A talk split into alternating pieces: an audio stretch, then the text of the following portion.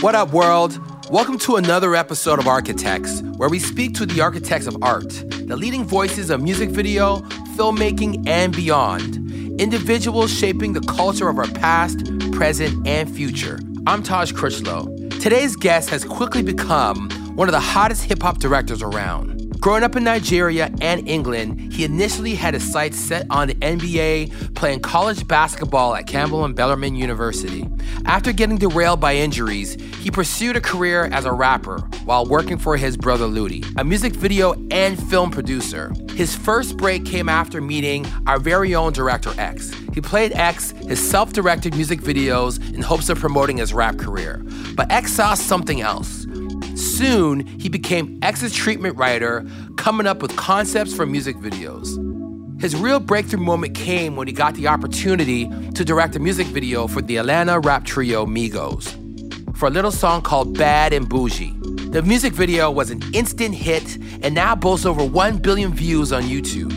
Since then, he has worked with some of rap's biggest superstars Lil Baby, Young Thug, Stormzy, Headie One, Lil Uzi Vert, and more. So please give a warm welcome to my man, Daps. What's going on with you, Daps? How you been, though? I'm cool, bro. Staying busy, staying alive. Yes. So you uh, say you're uh, you're uh, you're in a, uh, staying alive. You're in Atlanta, you know, and I know you were just in London. You've been moving around a lot. So it was what's going on in Atlanta? What's happening? You know, I'm not sure if you're allowed to. You know, Atlanta. What's going on here is a lot of chicken wings, a lot of guns, a lot of hookah. That's what's happening. In nice. how often do you, how often is, nah, is, is Atlanta? You mentioned that you're you're working on a secret project. I'm not sure if you're allowed to spill those beans, but is Atlanta going to be like your is is Atlanta going to be your new base? Uh, I'll be I'll be I'll be between here and LA, you know. But I feel like either city I'm in, I'm going to be traveling a lot anyway. Yeah. Well, to your so, point, you go where the you go where the work is, right? Right, right, right. But but there's some things I want to do business wise in uh, ATL that aren't really possible with the scope for LA. So here, here here's my here's my base for now, but I'll be in LA monthly. Got it. So it's the point of this conversation. I want people to get to know you, you know, the man behind the lens.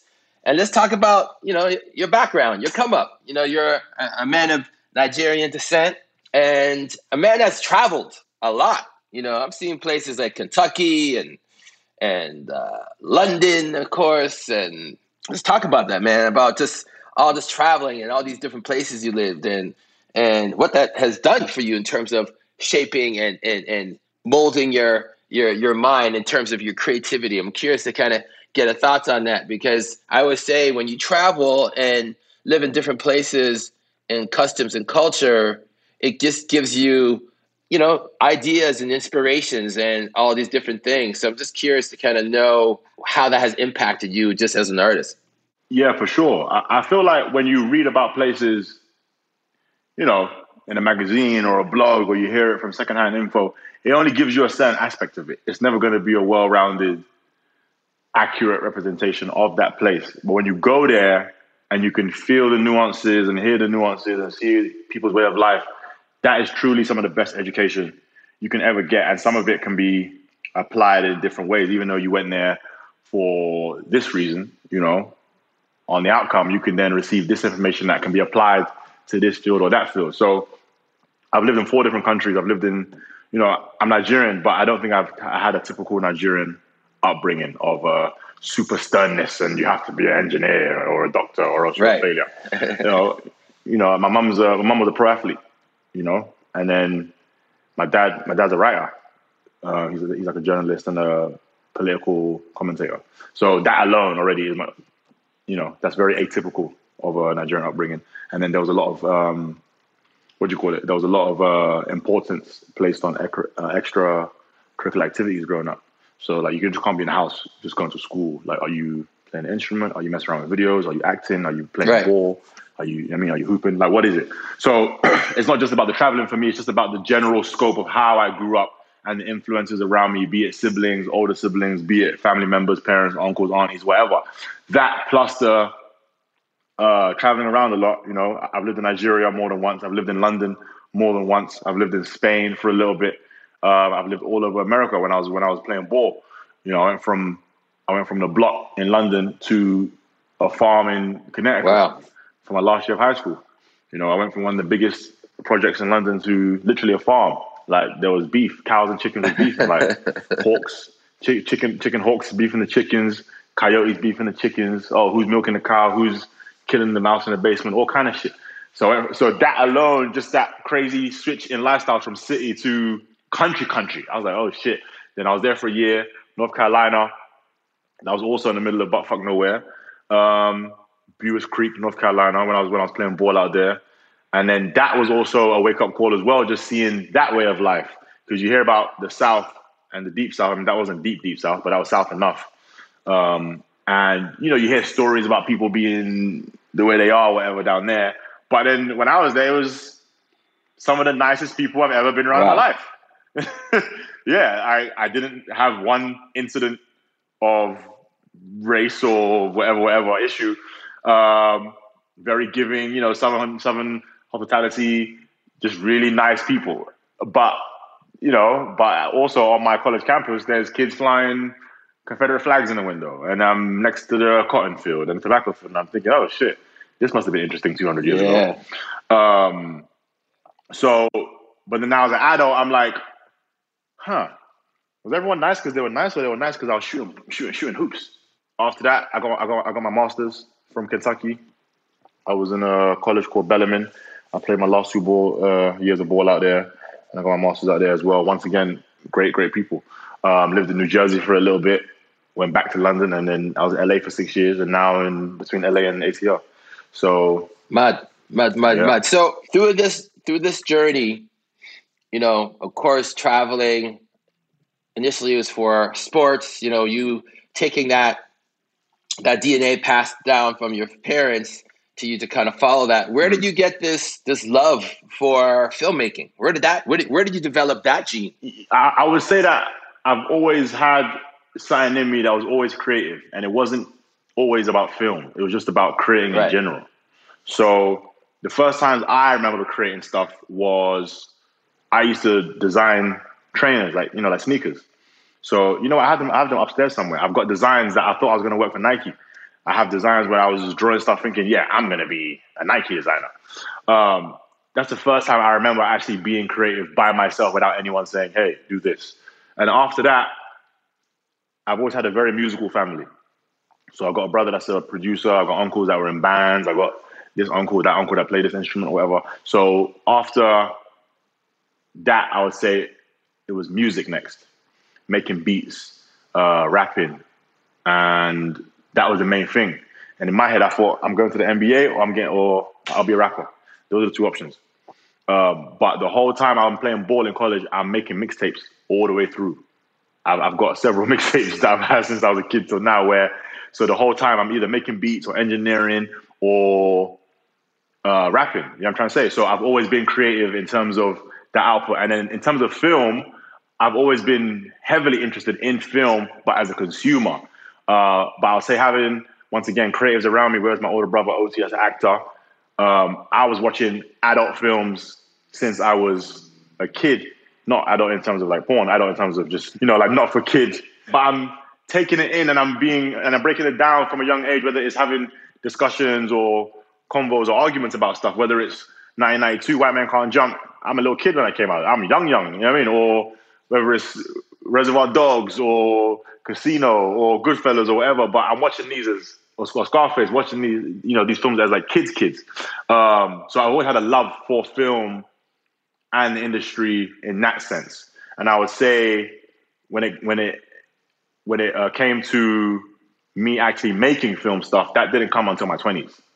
I never made any real film stuff until my twenties, other than I tried to start a rap blog called HeavySpitter.com where I would go around interviewing rappers and, and then like recording their freestyles. But that's not creating content. That's just holding a camera and while they rap to the camera. That was maybe when I was 19, Right. 20. So yeah, I would say the whole film film stuff in terms of me creating that came. But came to me, later. that's but I'll be honest. I wouldn't. I wouldn't just. I wouldn't disregard that because if you think about no, of because course think of it not, this way: the fact that you wanted to create this this blog and Mm. and capture rappers rapping, that to me Mm. is storytelling, right? So it's Sure, it's it's sure. it's one of those kind of things where you're going through this maze of life when we're trying to figure out what what we're trying to do, what we're trying to do, what where I want to be, and even though you have all these talents and you've seen all these things around you, but you don't realize you picking up that camera was was the, the, the was the seed that was planted that now has gotten Yeah. you here today, right? Just like with X, when I met Yeah, X, he was a poet. He was the, he used to do slam poetry, and his spark was he shot a poetry video that got a lot of reaction from people, and he's like, "Hey, Wow. I, I- think I can do this thing. And that's when he started studying Hype Williams and blah, blah, right, blah, blah, right. blah. So it's kind of, again, this is your Spider Man moment where you, you've always Sure. kind of dabbled in the arts. You've always liked music, sports, lifestyle, which we're going to Yep. get into further in this conversation. But if you look at how how things turn, you know, you're shooting commercials uh, and and you're doing Yeah. music videos, and now you're getting in now to you know into now long form stuff now, right? So it's like this is this is yeah. literally in your DNA, which is which is incredible. But I just wanted to kind of highlight that.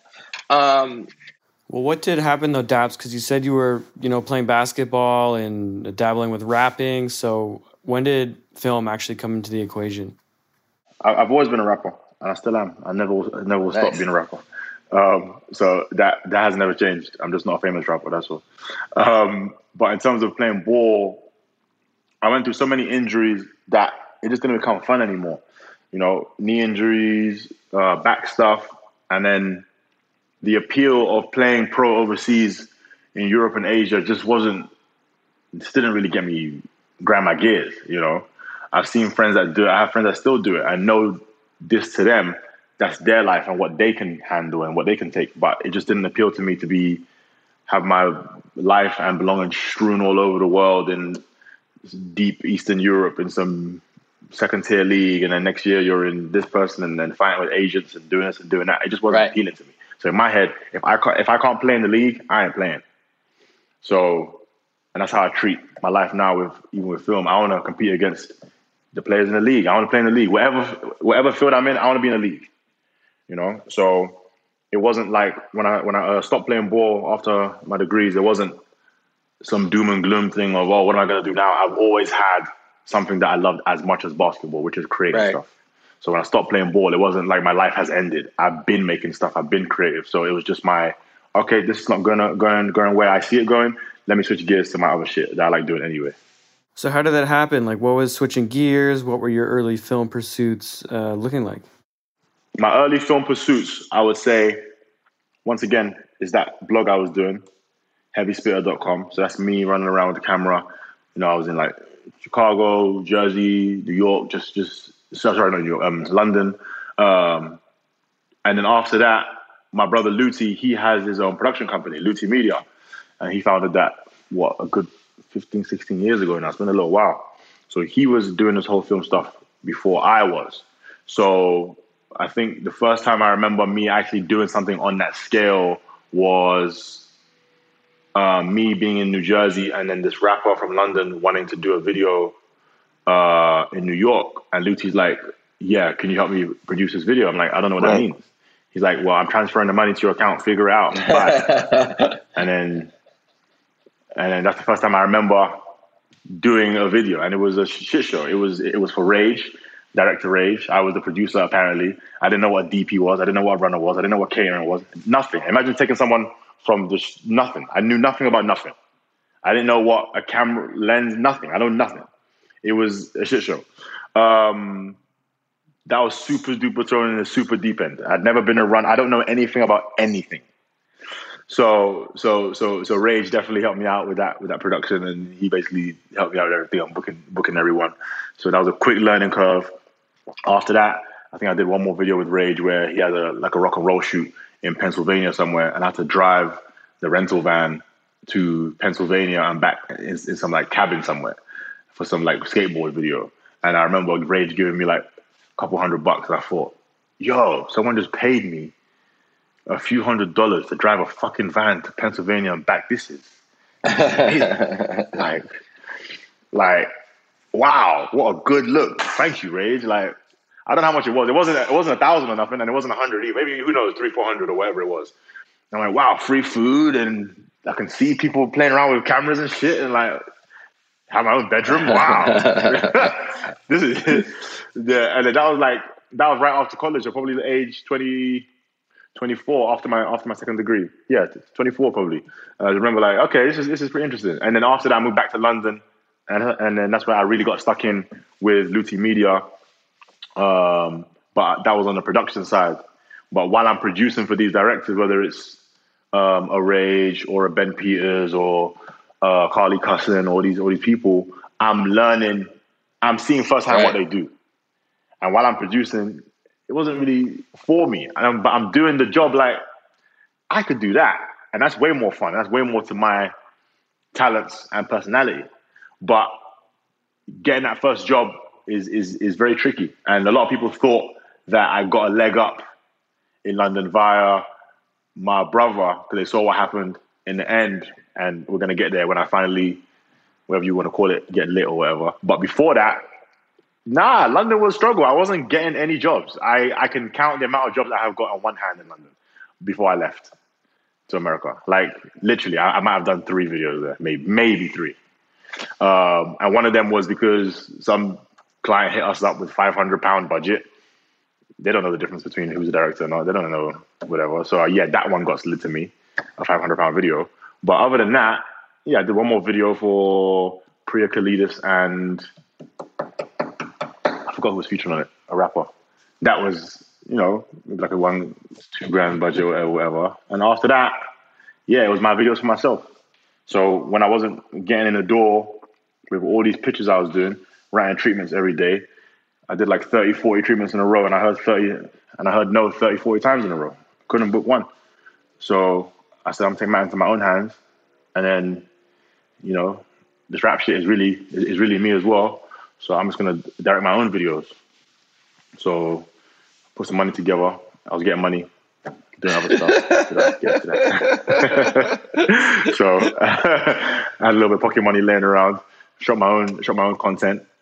And then I'm back on the rap train in terms of train of thought, but I'm doing it more as a general creative, I thought, on some like Kanye shit. Oh, where I can do rap and do visuals and do fashion and do and and right. and, and and So for me, it was just like, yeah, I'm, I'm rapping, but I'm, but I'm still doing the videos, and hopefully someone sees these videos. Uh, but in that moment, I can't necessarily say my main focus was to be a filmmaker in that moment because now I'm on the rap shit. It was more about making videos for myself now because no one's letting me in. So whatever, let me just do my own shit and hopefully it can catch on. But it wasn't like full throttle. I'm doing it just because of the videos. It was videos and the rapping. And then my brother was Director X's UK rep. So X was going out to London sometimes doing videos for, you know, Little Mix and yeah, uh, um, um, The Wanted yeah. and all that.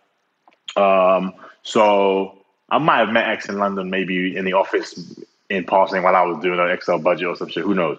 But I don't really recall him in London. But I think I see him in the office one time. But then uh, when Luti and X did the video for Iggy Azalea, Fancy, um, that's when I connected with X. So I wrote the treatment for Fancy while I was in London. And then I started getting, oh yeah, that, that was it. I started writing treatments here and there, getting a little bit of money for that. That's when I wasn't with Luti Media full time anymore. I was with Luti Media full time for like um, maybe nine months, less than a year. And then I just jumped ship because I was getting more money not being there doing stuff. so my money was good where I could my money was good where I could live without having to be there full time and work on my art and my uh, talents. But I'm still writing treatments. So I got one foot in the industry, one foot out, writing treatments. But uh, Fancy came about, and then Luti was like, "Yeah, let's go to LA to go to go do this video." So we went to LA, and X was in an edit session for Drake for a video that didn't come out. I forgot the name, uh, but I remember just walking into no, it was in a grade. The grade or edit? Edit. It was with um Life. Life, life, life, life, life. Life, life, life was editing in the Drake video. This was 2014, January 14. I remember it. January 14. X was editing the Drake video with Life. And I walked into this room and I'm like, yo, I thought I was in this big edit suite was the size of like a cinema or some shit. I'm like, yo, there's levels to this shit. like, you guys are just here solo dolo ordering drinks and food and luxury, luxuries, food and sustenance. um, and I'm like, wow, this, this is really cool, man. Like, they have all this space and this giant movie screen to edit a fucking video. Right, this is mad. So I thought, but right now I'm in rap mode. So even though I wrote the treatment for For fancy, yeah. I'm telling X, and I don't know X like that. He just knows me as Luti's brother. But one thing I regret about me and Luti did a documentary for Kanye in two, in uh, 2012. Oh shit, is NDA for that? I don't know, whatever. We did it in 2012. It never came out. He has the, he has the, he has the footage somewhere on a secret hard drive in Donda headquarters. but um, back then, 2012, I'm one of the producers on the uh, documentary. I was around Kanye every day for 60 days, bro. Like at least five days a week, I'm around him, right?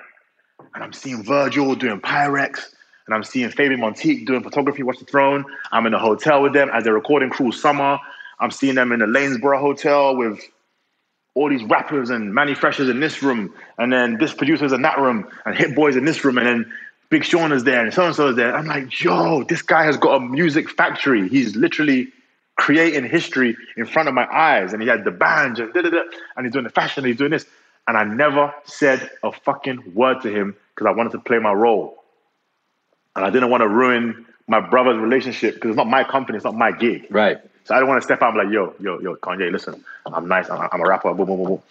And it haunts me to this day. Like, yo, just like just take a risk in it. Like, and for two months, and one day it was Kanye Dolo in the studio, in the uh, fashion studio, whatever, and he's never alone. There was no security, no assistance, nobody, no humans. Me and him in a big giant room. And I walked in, I was like, here's my shot where there's no distractions. He had a good day. He's cool. He's in a good mood. I could have just pressed play on my shit like, yo, my nigga, listen, I'm lit. What's popping? I'm trying to get down with good music. And so this day, that shit haunts me, man. Like, but I don't feel that bad because once again, it wasn't my, it wasn't my gig. And I've seen how other people around got got axed because they didn't play their position. I saw that firsthand. So I didn't want to get axed. And more importantly, I don't I don't want my brother's company to get axed that some any subordinate guy is coming to the head honcho talking about listen to my shit. So there's this battle of We could have heard you on Donda. never know, it could have me on cruel summer. So to me it was this battle of when do you speak out and, and gamble versus playing your position and hierarchy and yeah, I'm trying to say it was a weird thing, man. And it always haunted me like, yo, I was in a room with Kanye West for like for an hour at 11 p.m. and no one could stop me to say, yo, bro. And, I, and then I didn't do that. I was like, fuck, man, what a loser. so then fast forward 2014, I see X. I'm like, shit, I'm not not taking a shot no more. So like, your X, listen, man, I know you know Drake. I know that's your boy. Look, I'm a rapper. Here's my songs. Let me let me uh, play you my play my videos. But I'm playing the videos so you can hear the songs to give to Drake. that was that was my goal in my head. And then I played him. I played him like a few videos, and he's like, "That's not me and Drake's relationship. I don't meddle in his music stuff. You know what I mean? But these videos, yeah, these are hard. Yeah, from now on, you work with me." I was like, uh, "All right." Cool. So One door closed, so, a new, yeah. uh, another blessing. Yeah, yeah, yeah. So, so, so even though I had only done the fancy treatment for him, mind you, during fancy, we, we weren't even in cahoots like that. I was getting notes through my brother. I, I, I didn't even know him. Um, and after that, just started writing more treatments. But I'm in London still. And that moment, call it February 2014.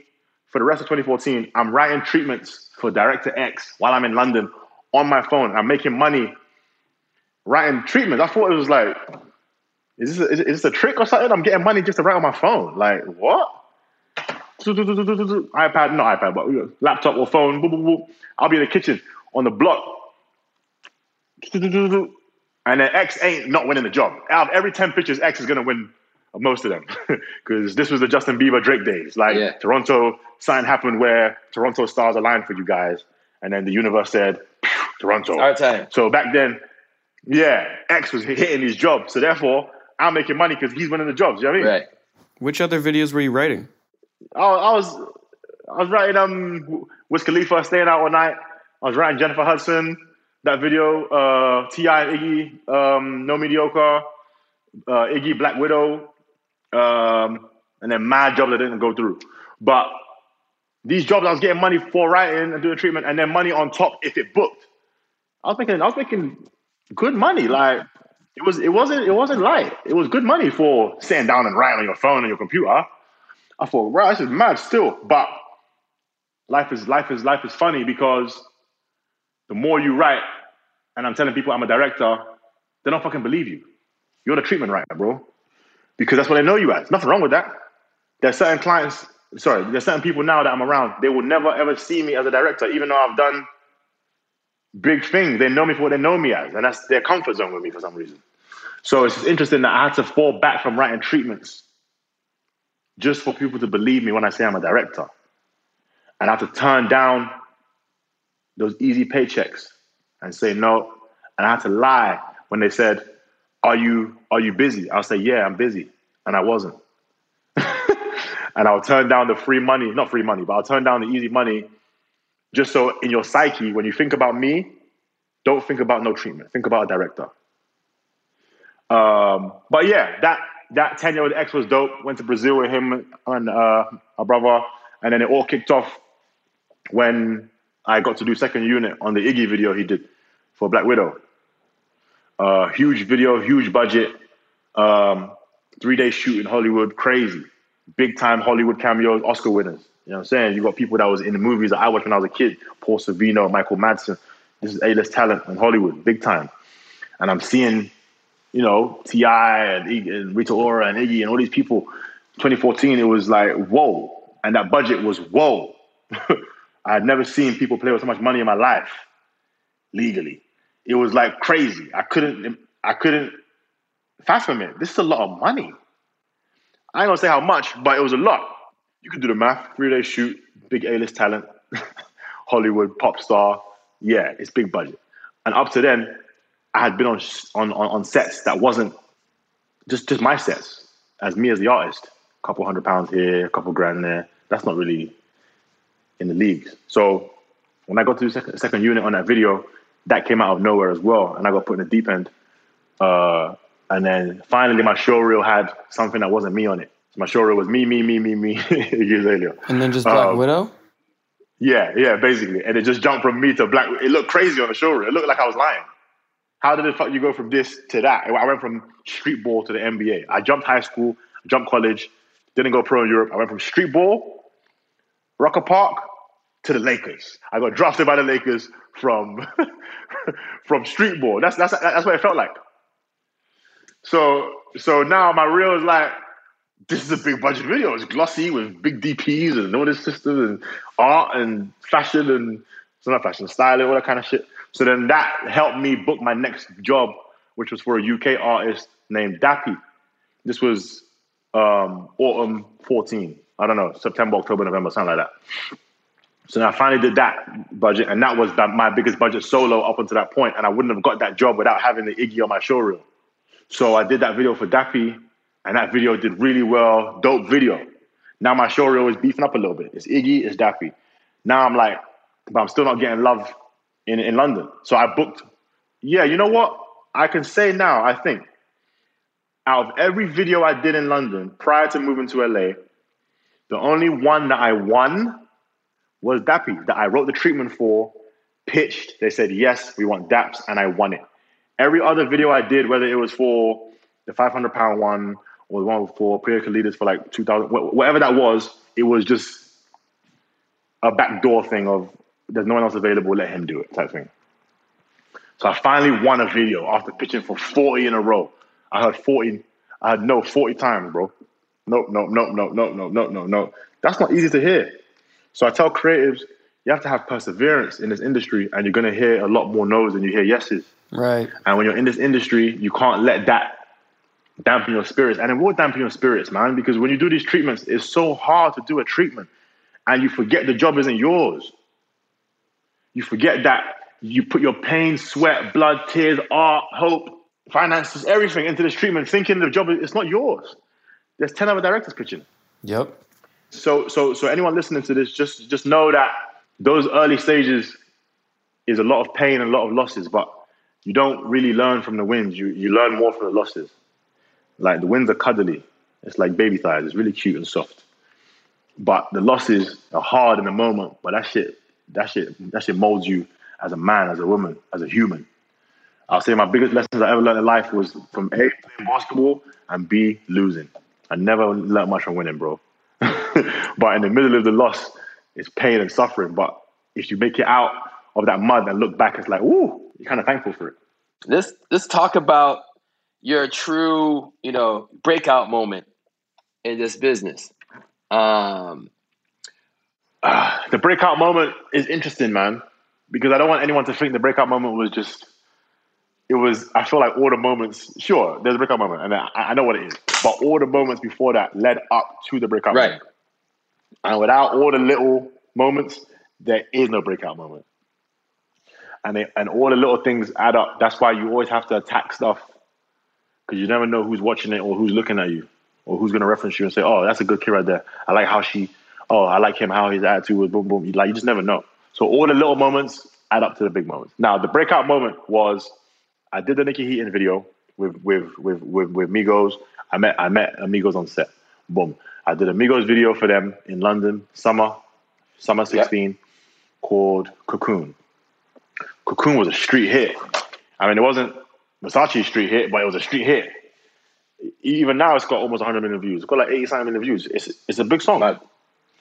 So then after that was Bad and Bougie. That was September 16. Jesus, what year are we in now? 21? Yeah. Yeah, five years this month in Atlanta, and here I am. So September 16, I did Bad and Bougie. Mind you, Bad and Bougie, when I did it, had about 2 million plays, audio only, on the YouTube. And back back then, that was kind of a interesting number. It was like, oh, okay, this song is doing pretty interestingly Right. well.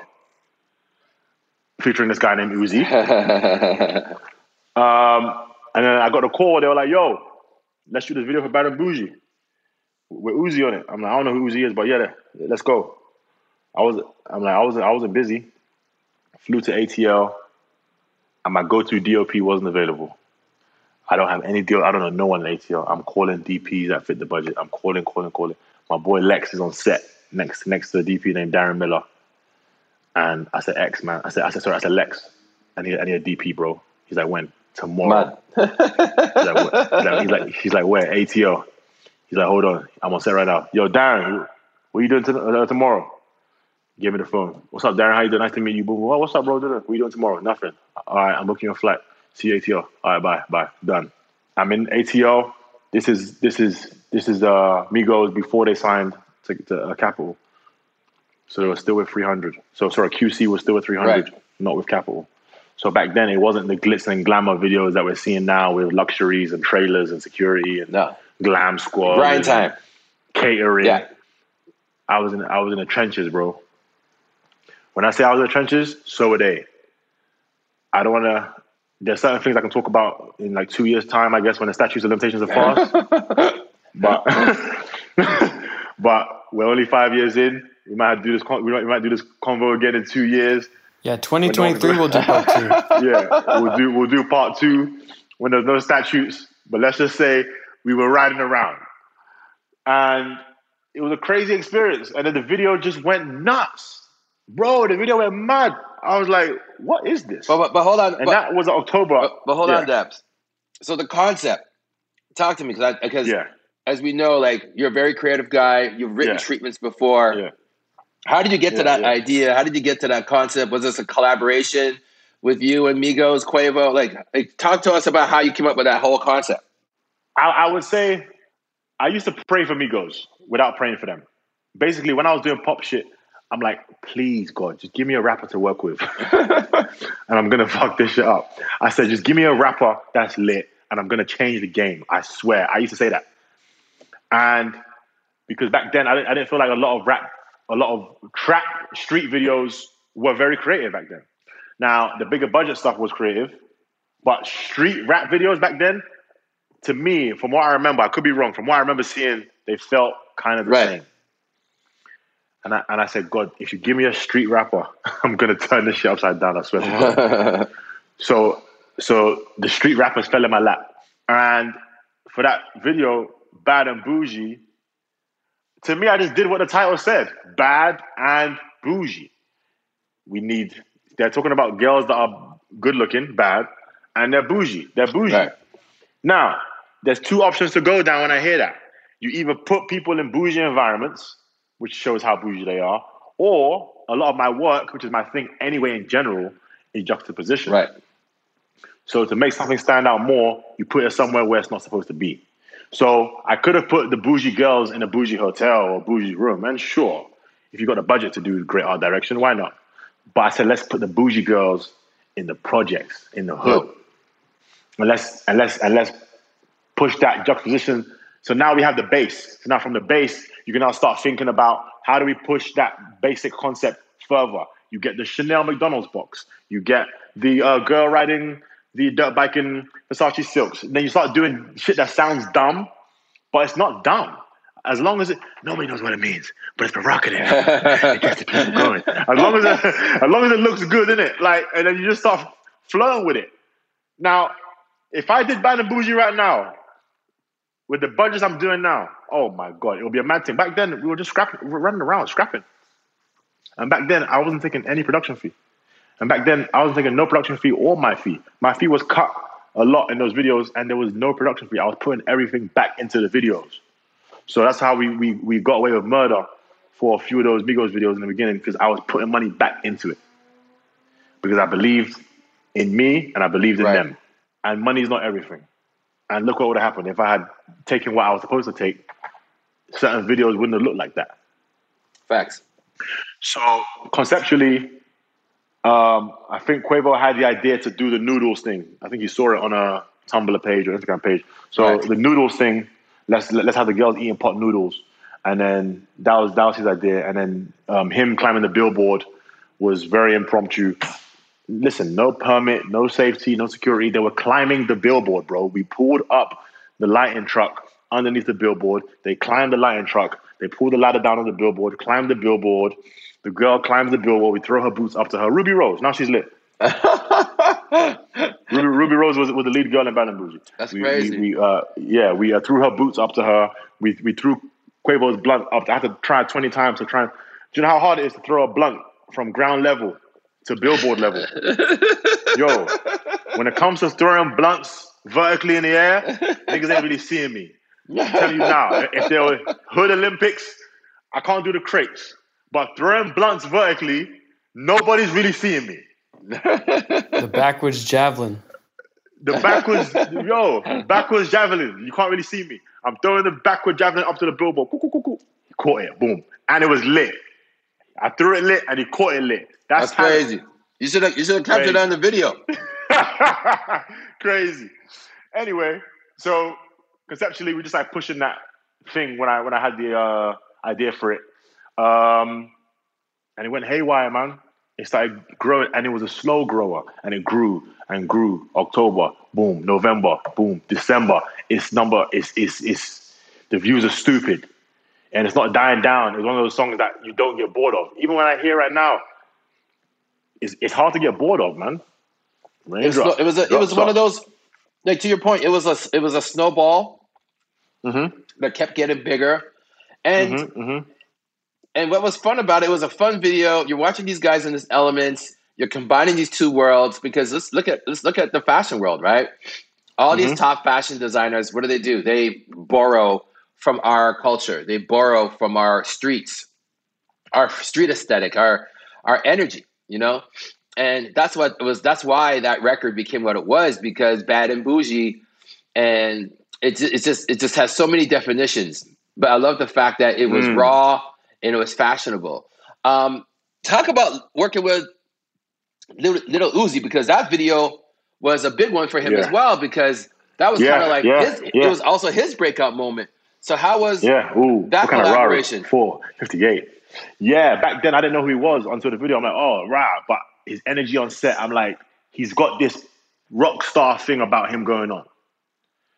And even the way he was performing, ooh, ooh, ooh, this is the shoes. Yeah, what kind of with the Daps doing shoulder? the shoulder shuffle for everyone who can't see. I'm doing a shoulder shuffle right now on video, people. Ooh, what kind of Rari? Four fifty-eight.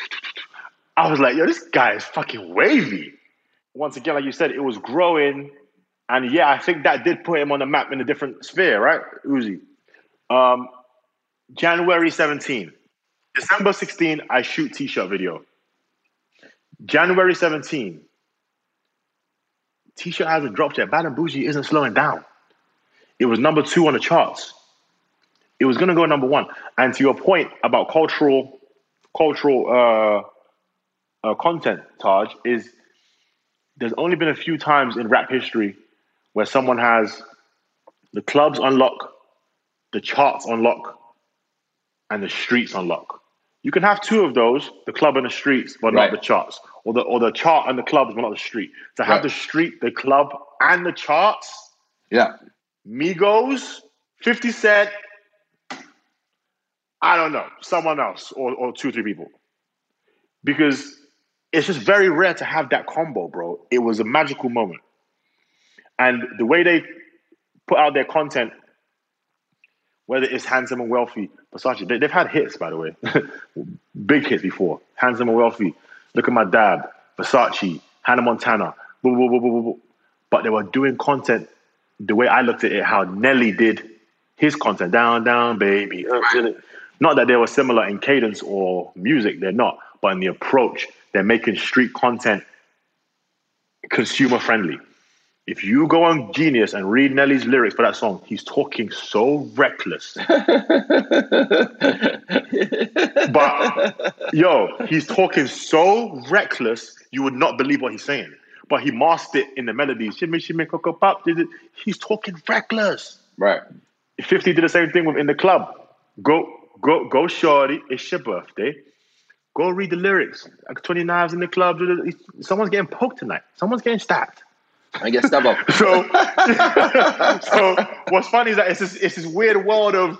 So that's what I tried to do with the video, and I said, please God, give me a rapper, and I will make this shit hot because I also wanted to make street content palatable to non-street audiences. Someone asked me, "Oh, Dak, what do you do good?" I said, "I make street shit look good." Like that's what I like doing. So So I feel like that's why I took took took took into those videos. So T-shirt was January 17, and in my videos, unless it's a concept for a heist or robbery scene Right. or whatever, I don't really like showing straps and drugs in the video. I'm not going to be the guy with 100 guns out in the video, unless you had a 100 man unit in your robbery. So let's- did the bank heist. So let's But, talk. About, let's yeah. talk about let's talk about t-shirt because I remember Mhm. for me, what I loved about that video is the fact that here it is. You have Mhm. these guys in a different environment. It was it was interesting because you know you have these guys in the cold. I'm Canadian, so I can relate to that. Mhm. You know, so they got this kind of like they're hunters. They're in the chalet, like you know, because like you said, you could have just now for that concept, you could have just literally gone street shit, right? White, you know, white 17 5 t-shirt, same color t-shirt. Yeah. right? You could have gone, you could have gone hood. So, what was the inspiration behind that But it was hood and it was street right, because all the snow was all the cocaine and all the bows and arrows were all the guns. So I gave you street content without giving you street content. It was street, but I took the street and made it palatable. So now anybody can play it and have fun singing 17.5, same color t-shirt. Yay, they're talking about coke. so, so, so, so, so, so for me, in general, it's, it's about making street content easy, easier to consume right, and you and you created so these, flagrant. and then your visuals were like metaphors to everything you're speaking about. It's because it's so crazy. Until you just broke Correct. that down to me, I didn't even that went over my oh, head. Oh head. no, it's getting more. I know. I'm breaking down even more. T-shirt is a parallel trap universe. Go to the dictionary right now and type in trapper and tell me what comes up. I'll do it for you, just so you know I'm not capping. Google.com trapper. Trapper, a person who traps wild animals, especially for their fur. Mm, So T-shirt is based off, off what? The Revenant. The people in the Revenants are what? Trappers. right. So T-shirt is trappers trapping while trapping. Right. and and all the snow is all the white, and all the bows and arrows are all the straps. So it's a parallel trap universe. You're trapping while trapping while making trap music while trapping. That's crazy. Taj's brain just exploded. yeah, and yeah, so that was a moment. Then Donald Glover went on Golden Globe. He won an award for Atlanta. Boom, boom, boom. And his speech, he said, "Bad and Bougie is the greatest song ever." The streams the next day went up 500, 510, 20%. it was a moment, man. It was a moment. It was, it a, was a moment, bro. Yeah. What you did with those guys, again, you captured a moment, and that became a, a, a, a, a pop culture moment where people are like, yeah. "Oh, bad and bougie." That was just what it was. It just became yeah. that kind of yeah. thing. And like you said, that's what really cemented them. But I still love the fact that even though they were now, you know, gaining, you know, pop status, they still were maintaining their street relevance by right. speaking what they're speaking. But like you said, you created this, you created this painting where it's like my kids watching it. Oh, all right, cool. Right. They're they're, yeah, yeah. they're in the snow with some hot girls. This is cool. Not realizing right. that the metaphor is on some Scarface shit. You know what I mean? Right, um, right, right. Which I thought so, was really so, fun. So it was a, it was a, it was a that that was the turning point in my career. Was that week of Bad and Bougie going number one, and two three days later, T-shirt video came out. Bam! It was it was a one week. I can't explain it, bro. It was so magical. It was a one week of Migos tornado, and everyone just get out of the way. Right. And you're gonna get run over. No one dropped right now. It's long for you. Right. And that shit dropped. T-shirt dropped, bro. People were hitting my phone Vogue was writing about it. Um, noisy, uh, Noi- uh, um, someone from Noisey said Disney's an Oscar. Um, Vogue was writing about the outfits, and I'm thinking, wow, this is getting reach. Mm. And Bad and Bougie is number one at the same time, and T-shirt came back. And when they dropped T-shirt, they didn't drop the audio. The record label only dropped the video. If you wanted to hear the song, you had to watch the video. Smart. It wasn't available. Smart. It wasn't available. Smart. I'm like, yo, someone hacked IMDb and said I directed The Revenant. That's how deep it got. They were hacking IMDb, bro. So, so, so for me, that week was so intense. My phone was like a hotcake, where I couldn't even. Yo, ring, ring. My phone was bling, blinging off, and that to me was my breakout moment. January 17, the first week of January 17, 2000. Yeah, January 17 and I remember it clearly, and that was a turning point in my career, factually. Crazy. So let's talk about let's take, let's talk about the next big bump. Again, another Migos video with another big superstar. You know, he just recently dropped his new album, which is breaking records, streaming records again. Our boy from Toronto, Drizzy Drake. So Drizzy. Now, this this collaboration was fun, different. Walk it, like it, walk it, like it, talk it, right?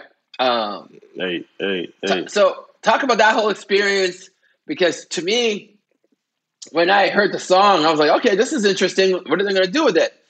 And again, again, you went, you know, a lot. Of, what I love about what you do is anything that's going to seem, oh, it's going to probably go here, you go the other direction.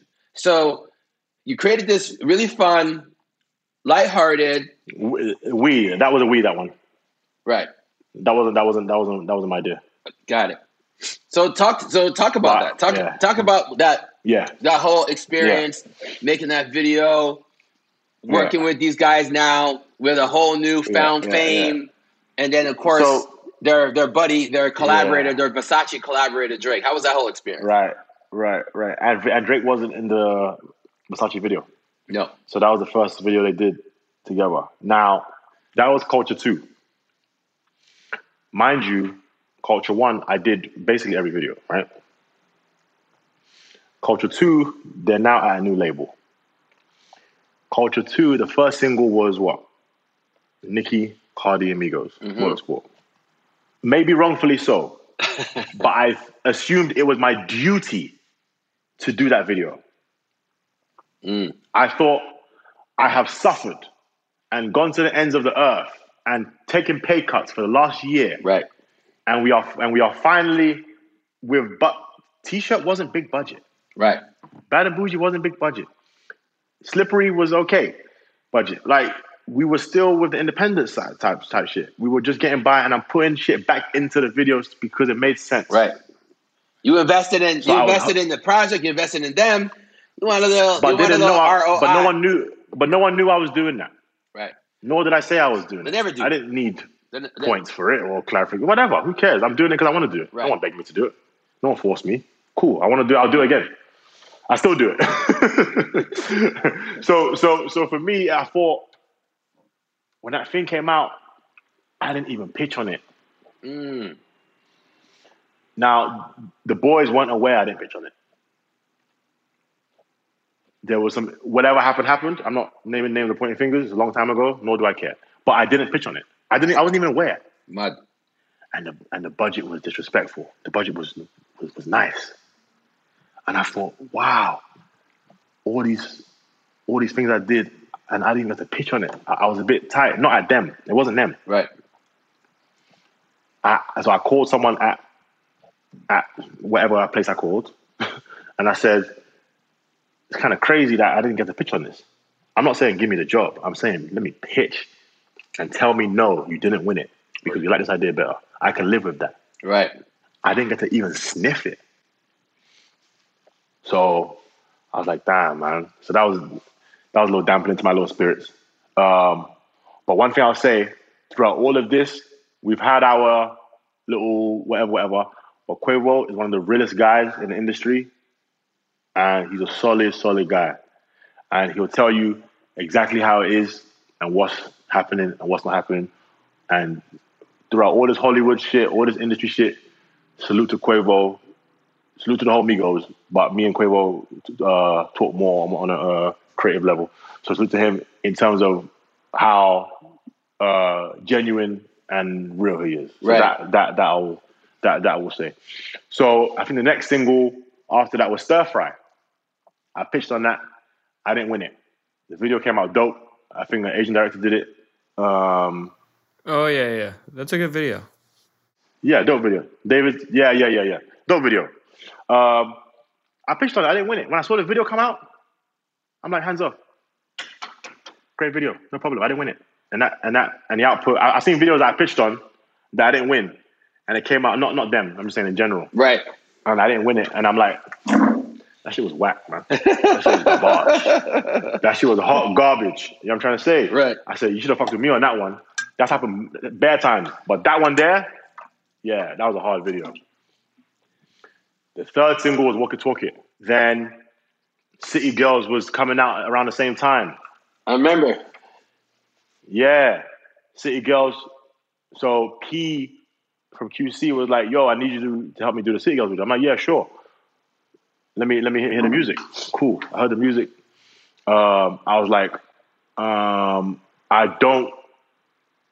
I see where this is going, but I don't really get it. Get it? He's like, trust me, they're going to blow. I was like, I like what I'm hearing, but I don't really see who the target audience is.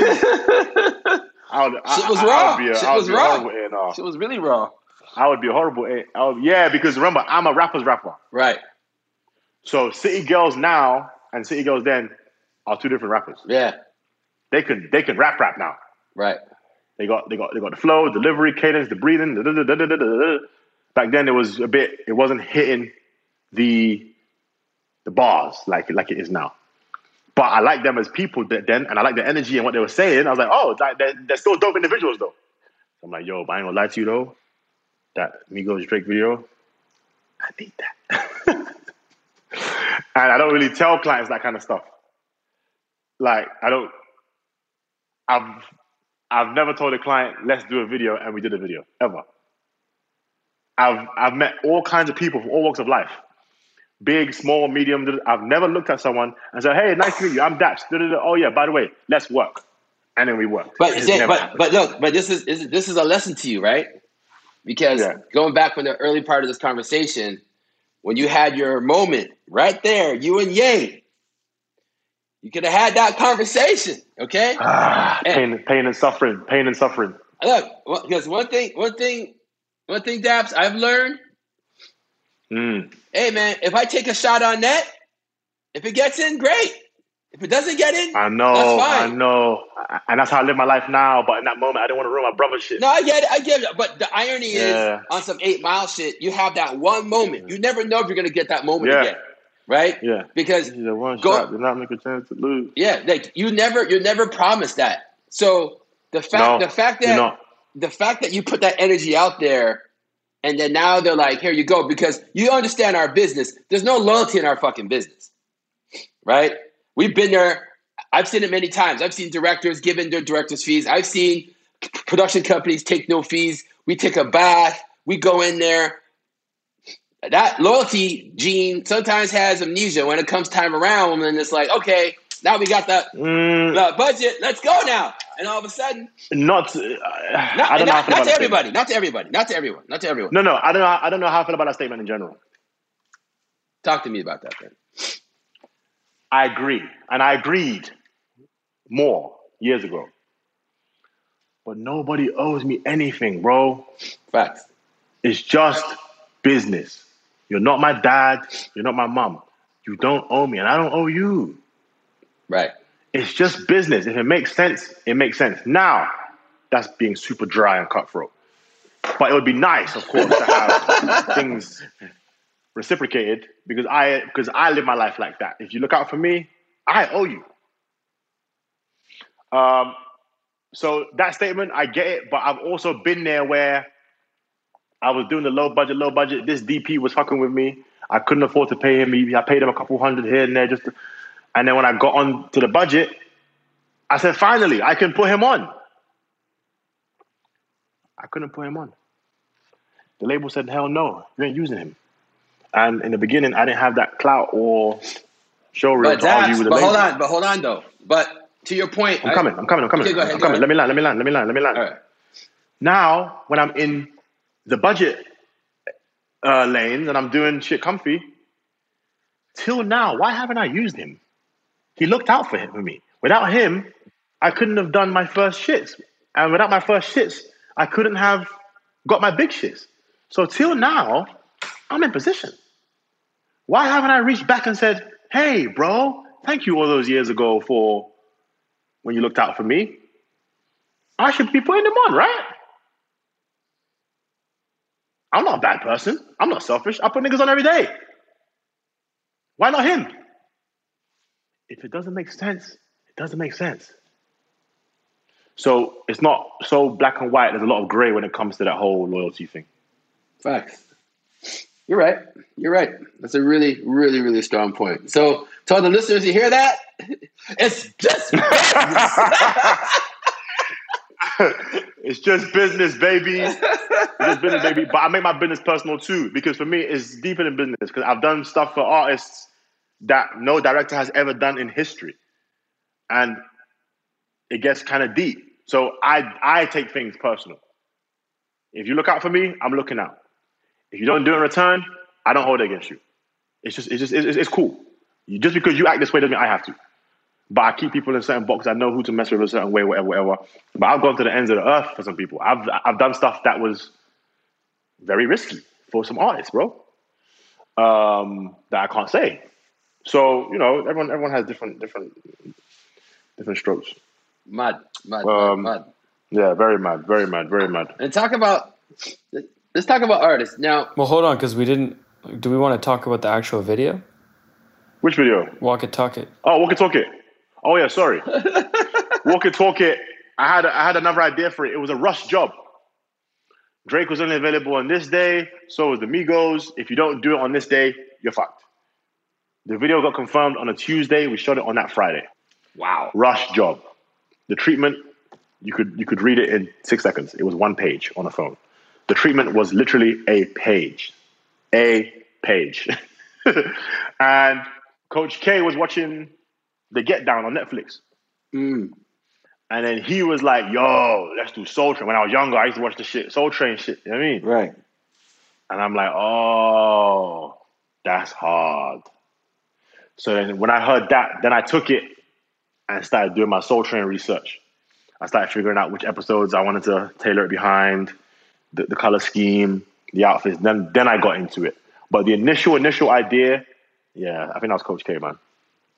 Crazy. Um, yeah, yeah. But then I combined that with some 80s. Soul Train was more 70s, but then I combined some of my 80s stuff in there as well. Like from the I took I took elements from Bad, the Bad video. I feel like oh, no, well. okay. Um, yeah, just little bits and bobs like that. So that video was a combination of a few Soul Train episodes, and then you know we had then, then after that you know then we start putting our heads together. Migos start chiming in. I I chime in. So that was definitely more of a collaborative uh, uh, project. But then the day before, we still didn't have a comedian locked in. We had some comedians on standby, some some some IG, you know, like some great guys, but we didn't have the comedians. Right. And I'm calling Coach. I'm I'm bothering Coach K every day up until the day before the video, bro. Can we get Will Smith? Can we get Kevin Hart? Can we get? And then I don't know what came to me. I was like, "Yo, Jamie fucking Fox." He's like, "Yeah, that's my guy." Call Jamie Foxx. We got him probably midnight, day before the video, day of the video. That's Um, wild, bro. You got Oscar award Wow. winning now two time uh two time Oscar award winning two-time, actor, you know, comedian, You know. singer extraordinaire Jamie Foxx. you know, big talent, big talent. And then Quavo put me on group text with Drake. Then me and Drake are talking. He said that he was going to wear a Jheri curl and all that kind of like, yeah, yeah, that's hard. Um, and then that was a smooth day, man. There was no hiccups. There was no headaches. That was one of the smoothest. mo- Sorry, that was that was one of the smoothest shoots. There was no drama, no nothing. The only drama came on the uh, genius thing I, that, that that that I spoke about when they somebody removed my free Huey poster um, on set.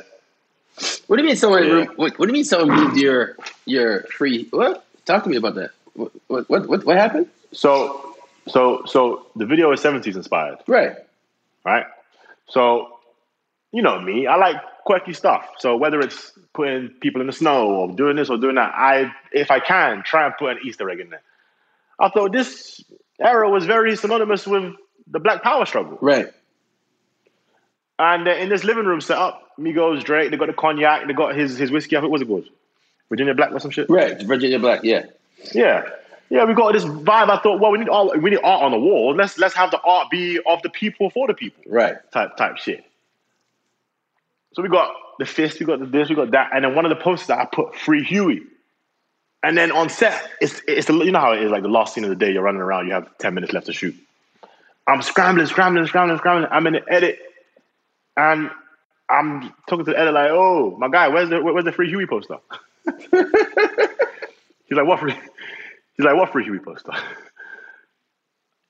I'm like, "Free Huey was right there, bro." Go. He's like, "There is no free Huey poster." Did someone jack your? Did someone jack your poster, bro? I called I called the art director. I'm I'm, I'm steaming. Where's the free Huey poster? he's like, he's like, yo, on set it was a mad rush, and I forgot to tell you. Somebody came up to me.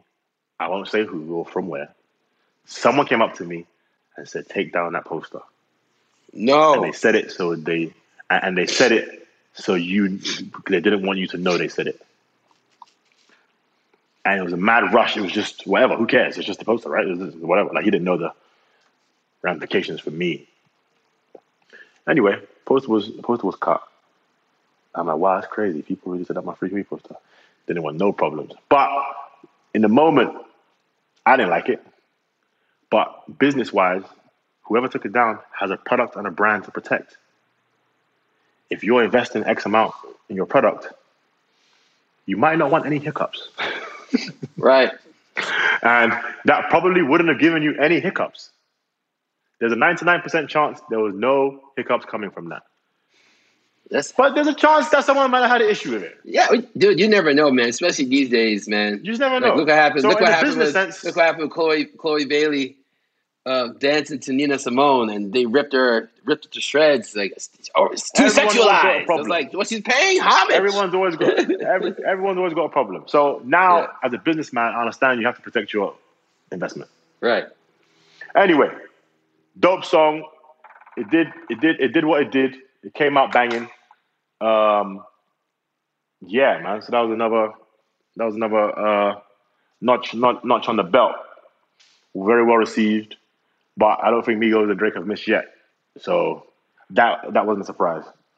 What was a surprise to me was I felt like, and I don't know how much I care now, but I cared in, in the moments was there was a stretch where I went crazy. Mm. Not not literally crazy, but I went crazy in terms of my output. And I don't feel like I got certain accolades that I could have got. What do you mean? I never got nominated for certain things I should have been nominated for. But wait, but, but, but, now- but hold on though. It's Yeah. just business. right? It's not. See, in that in that, in that sense, it is. You're right, but but but but as I started realizing, But Daps- it is just business. but- but- it is just business. But but but hold on, but but this is this is where this is where I'm trying to come to you, right? I Mm, agree with you. mm, No one owes you shit. Business is business. yeah, But there's also, Yeah. hey, it would be nice if it would be nice no, Taj, if Taj, that that taught me another lesson. The other lesson was it really is just business.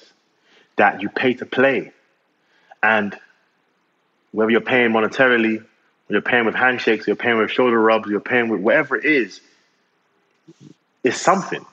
And then it made me less upset when I realized, oh, it's just business.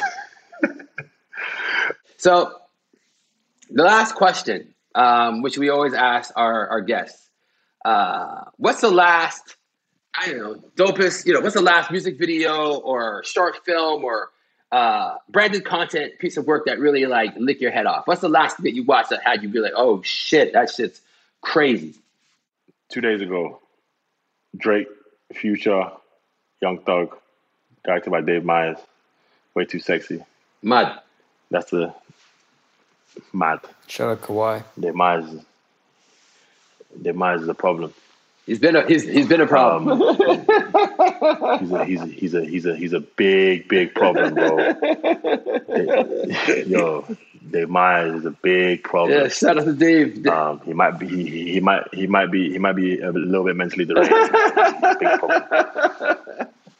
Yeah, that video there, I said, yeah, this is a Mazzolino. Former guest of the show.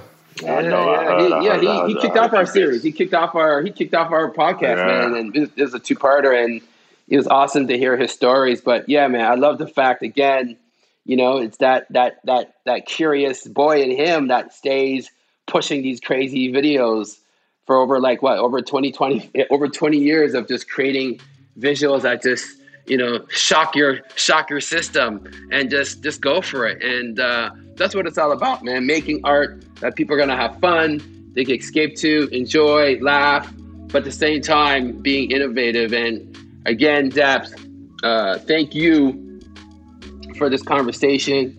Um, like i said man just really proud to see how far you come from being a second unit director with X on you know uh, uh, kendrick lamar king kunta to now, you know, shooting your own short films, directing in them, own production company, and uh, I can't wait to see the, what what the future has in store for the the man, the the the myth, the legend himself, Dap. So again, brother, thank you for your time to, for chatting with Dean and I. Nah, thank you. I appreciate you for having me. You know, you guys doing a great job on this platform. Very, very interesting stories and guests. You know, it's, it's dope. It's dope tuning in. And also on the side of that, I definitely want to thank you and X Taj for all the all the alley oops and all the lookouts you gave me over the years. You know, definitely, definitely helped out and all part of the process. Respect, King. Well, like I said, bro, one love, and uh, you know, let's let's let's keep it going. All right. Yes, sir. Yes, sir. Nice one. And there you have it. That was crazy, man. My brother Daps, the Nigerian prince, the hustler of hustlers. You know, seeing him come up, come up the way he came up, it's kind of nuts, man. Creative Row, keep a lookout for him. He's got a lot of shit on the go, man. And uh, wow, thank you again for giving us your time, sharing your stories, your your your highs, your lows, your wins, your losses, but positive dude, man. And the moral of the story is just keep fighting the fight and uh, believe in yourself, um, invest in yourself, bank on yourself, count on yourself, and shit will happen. All right, and now, as always, I like to give you guys a little gem to check out. And uh, I just recently watched this film. Okay, uh, I watched it on Shudder. I just I just got the Shudder account because X just did something with AMC, which I can't really get into right now. And they gave me this really awesome account for Shudder. Now, if you don't know what Shudder is, Shudder is like the horror uh, Netflix, where literally you can watch horror films that they made themselves, or they have horror films from all over the world. But it's like if you're a horror fan and fanatic, this place is like the oasis. This is the heavenly garden of hell seeking, terrifying, incredible movies. And I watched this movie directed by uh, Kim Jee-woon, okay? And the movie is called I Saw the Devil. And it was insane. Literally, in short, spoiler alert, um, a serial killer kills uh, uh, a woman who happens to be um, the wife of a secret agent, and shit just goes bonkers. It becomes like a cat and mouse uh, chase, but it's like just imagine if Seven was directed by Tarantino.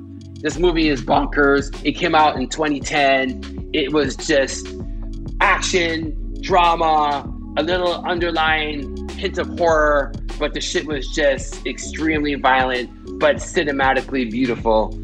And uh, I would highly recommend it. Check it out. It's called I Saw the Devil. It's great. Okay. Anyway, thank you. And uh, as always, see you next time. Peace.